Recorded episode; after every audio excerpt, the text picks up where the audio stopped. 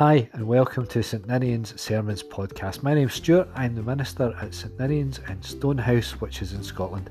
We are a local ecumenical partnership between the Church of Scotland and the United Reformed Church, and that means we reflect both traditions in our work and worship. So let's listen to our reading for this week and then get on to the sermon.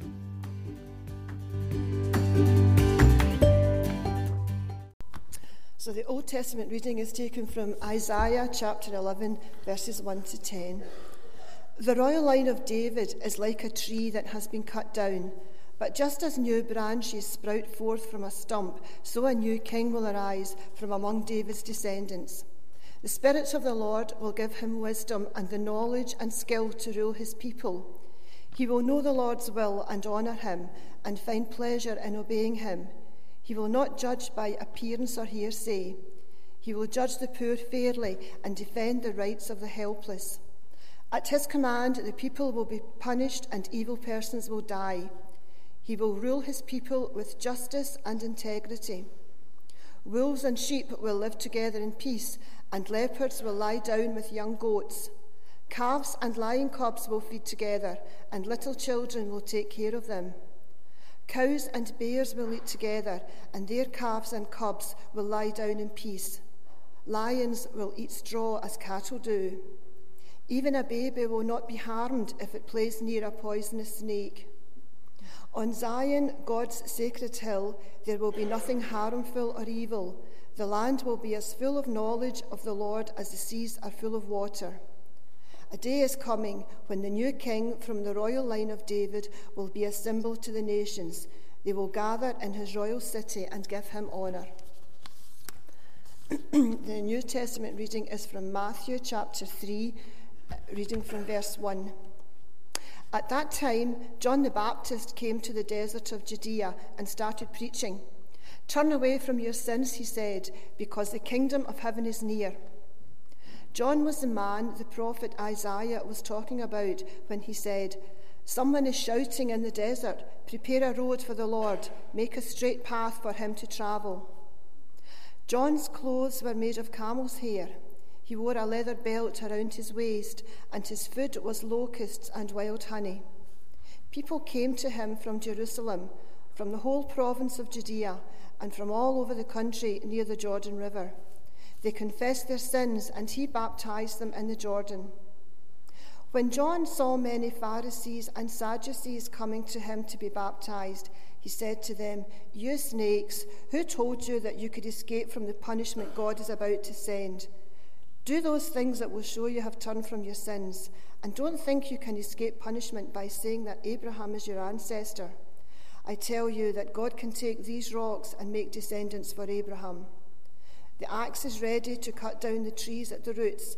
Every tree that does not bear good fruit will be cut down and thrown in the fire. I baptize you with water to show that you have repented, but the one who will come after me will baptize you with the Holy Spirit and fire. He is much greater than I am, and I am not good enough even to carry his sandals. He has his winnowing shovel with him to thresh out all the grain. He will gather his wheat into the barn, but he will burn the chaff in a fire that never goes out." Amen. I love John the Baptist, like more than's normal, I think. He's out there in the wilderness with his camel hair tunic on and his leather belt, and he's eating wild honey and locusts and shouting at everybody, and especially at the religious leaders. It's proper Old Testament stuff. You can just imagine them out there thundering away on the banks of the Jordan, telling people that they need to change their ways and offering them baptism as a sign that things can be different. There hasn't been a prophet for 400 years.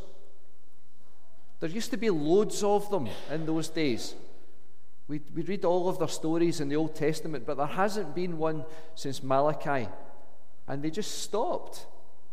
For some reasons, the prophets just stopped.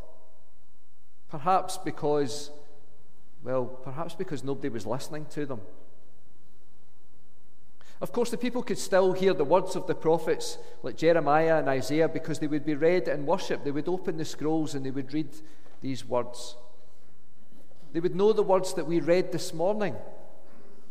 That striking poetry about a branch that will grow from the root of Jesse. Who was Jesse? We read this every Christmas. It struck me, we don't often talk about who was Jesse. King David's dad. King David's father. Jesse was David's father. We forget that though, don't we? We don't talk about him much, because all he did was try and get all of his other brothers to be king first, didn't he? That was Jesse's story.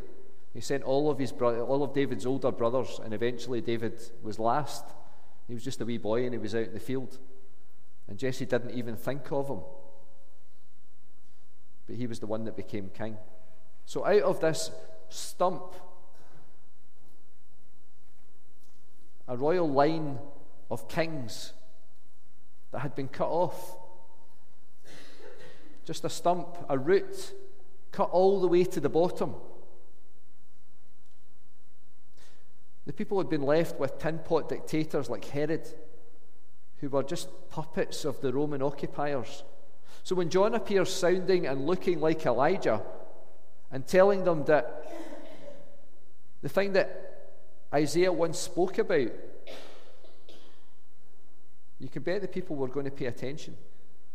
Even John's location is important. He's on the banks of the River Jordan, the very place where the Hebrew slaves ended their 40 years in the wilderness. They crossed over the river at that point into the promised land, and it was a new beginning. A beginning of the nation of Israel. They weren't just people wandering around in the desert anymore. It was a fresh start. But they were only allowed their fresh start when they left all their old habits behind. That's why they wandered around for so many years.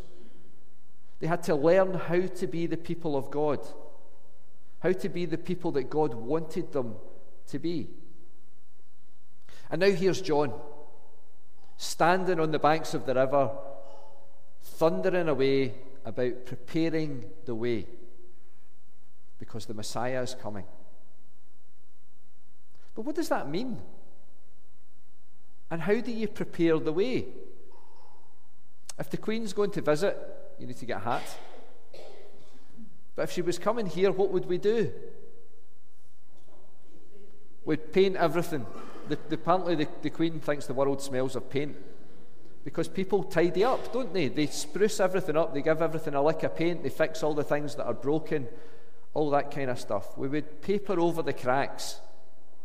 We would make things look nice. The council would probably fill in at least some of the potholes in the roads. And if we were really, really lucky, the grass might get cut.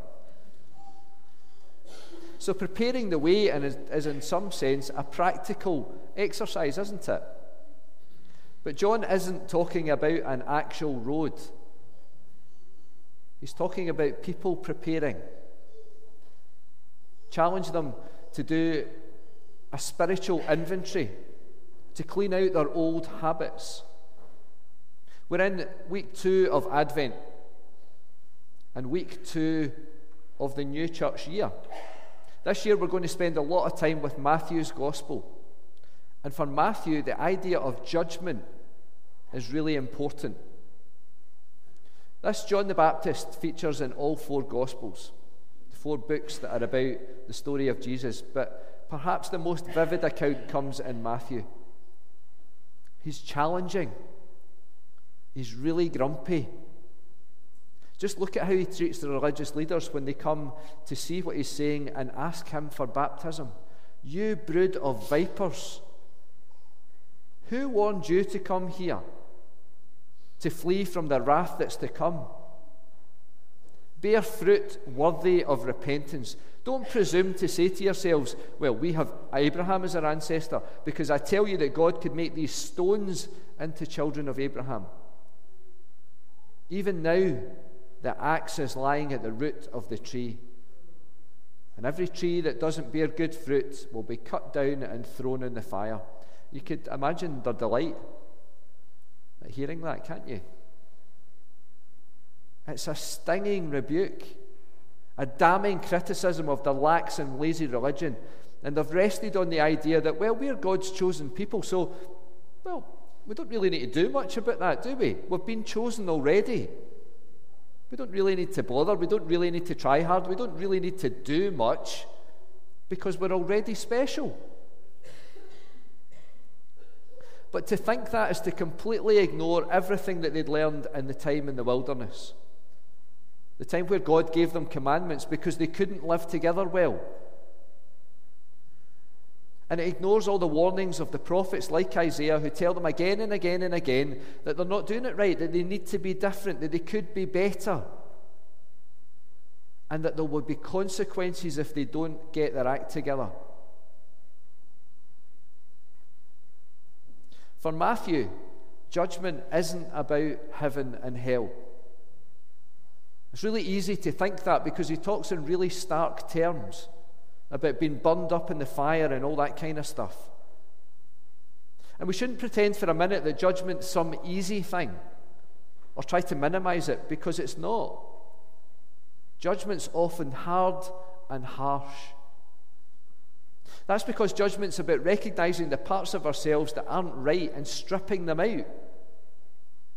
Matthew gives us images of pruning and burning and threshing and refining, and they're all about getting rid of the useless bits, the impurities, the things that take all our energy but aren't fruitful. Look at how John accuses the religious leaders of producing the wrong kind of fruit. It's not that they're not producing fruit, it's the wrong kind of fruit. It's John's message about preparation, to take stock, that we need to take stock. And to take stock, we need to be brutally honest with ourselves about everything. And then we need to change. John slams them because he knows that they'll come to the river and they'll make some grand show and they'll say that they're sorry and they'll be baptized, and then they'll go home again and do exactly the same thing. Nothing will be different. John's baptism is in some ways an easy baptism. In some ways it's a superficial baptism. The water will wash off all the dirt and all the grime on the outside, but pretty soon you'll be dirty again, and you'll have to come back again. And that's no bad thing. Recognizing that we slip back into our old habits shows at least that we're aware that we need to keep working on things, keep growing, keep learning, keep changing. But baptism is just part of what John is offering. John's call is to get ready. His message is about preparing for change, because the baptism that Jesus is offering will be very different. A baptism of the Holy Spirit and fire. That's a whole different level. What's about to come is complete transformation, and there's no going back. Our problem with that is that we just can't imagine it. We can't imagine such wide and sweeping change in our society. Isaiah writes things like, "The lion will lie down with the lamb." And we say, aye, maybe, but the lamb's not going to get much sleep, is it? Isaiah's prophecy sounds too good to be true, too good to ever be true. How could wolves and bears and lions graze grass like cattle? How could a leopard lie next to a kid goat? The transformation required for that to happen is just too big. A complete change of nature, literally, would be needed before these alpha predators become domesticated herbivores. We know that a leopard doesn't change its spots. It's not that we don't like the idea of it. It's just that it's so far from our experience that we can't imagine how it would ever work, how it would even begin to happen. We'll discover as we work our way through Matthew's Gospel that there are actually some pretty good instructions for changing the world in there. But for now, because it's Advent, let's just stick to the getting ready stuff. Judgment begins with truth-telling. If you're a witness in court, you promise to tell the truth, the whole truth, and nothing but the truth. Truth-telling is about laying bare, about uncovering, about exposing all of our darkness to the bright light, and it's a scary, scary thing. I don't want other people to know that I'm not perfect. I certainly don't want them to know about all the stuff that I've thought and said and done that I've hurt other people. In fact, I don't even want to think about that stuff. And putting that right, that's hard. But if I don't tell the truth about who I am and what I've done, then I can never change. I received the best letter I've ever had this week. It was from one of my oldest friends, and it was a letter about exactly this, telling me all about his journey to accepting the truth about what he's done and who he's become, and allowing himself to recognize that he has to change. And as I read that letter, I wept. I wept because for him to make his realization required an actual trial and an actual sentence and 4.5 years in prison. And the process that he describes, and all of that, he says, is one of the best things that's ever happened to him. He talks about how he shares his wing with a bunch of guys who are just like him, people who were lost and didn't know how to get unlost. And the thing is, part of my fear is that I am just as skeptical and cynical about what he says as you probably are. Sure, but has he really changed? I hope so. But we dismiss people so easily, don't we?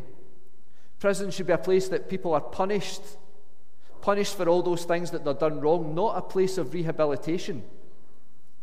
But thankfully, it is a place of rehabilitation. And that's a good thing, because I think that's what God is like. I wish I had the bravery to do what my friend did in his letter, to lay bare all that he's done and how judgment has allowed him to see that clearly and to change. Most of us won't ever go to prison. But the process John the Baptist invites us into is in some ways just the same, because we lock ourselves up all the time. We confine ourselves with guilt and shame and greed and ambition and all the things that we surround ourselves with, that pen us in. Advent's a waiting time, a preparing time, the time to take stock and to make change, so that we're ready for what has to come. It's time to get rid of all that stuff that we carry around, all that guilt and shame that we cling to, all the regrets and the hurts that we've caused, and all the things that we've had done to us. It's also a time to make amends, time to say sorry, time to ask for forgiveness, time to repair what's broken and attend to what has been neglected. Because in this story is hope. Isaiah tells of a stump left behind, cut down, and useless. Once it had been a beautiful tree, but the tree had been cut down, and all that's left is a stump in the ground, neglected and forgotten. But slowly, ever so slowly, a new shoot is born. While politicians talked and governments fought, a promise was spoken. Well, the planet grew tired and people were frightened. A child was named. Well, refugees wandered and trafficking became a business. A word was uttered. When right was not enough and might became an ethical option, a gift was announced. While poverty was rife and the economy was greedy, a light was revealed. While war became permanent and hunger was just a way of life, a son was given. And he shall be called Companion of Strangers, Breaker of Bread, Crucified God, Servant of Peace. So prepare the way, for the new King is coming. Amen.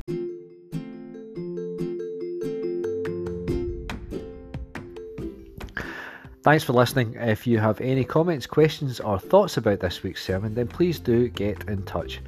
We create this podcast at anchor.fm, where you can leave us a voice message. You can also find us on Facebook, Twitter and Instagram. We post the audio of the whole service each week on our website. There are details of all of this in the show notes. If you're in the neighbourhood and want to join us in person, we meet for worship every Sunday at 11 a.m. We'd love to see you.